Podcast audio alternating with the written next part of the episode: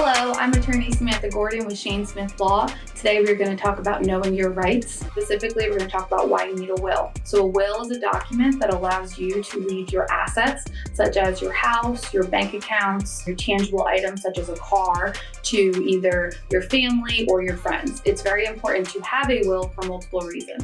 First, you can ensure that your property goes to who you want it to go to, not who the law has decided where your property goes to. Secondly, it makes the process a lot smoother for your family or your friends when they are divvying out your property. When you have a will, it tells the courts how you want your property to be given to your friends and family. So it's very important to have a will for that reason, as well as making sure that you get a name who handles your estate. So not only who gets your estate, but who handles the estate is very important. If you're interested in drafting a will or speaking with an attorney about a will, please call our law firm at 980-999-9999.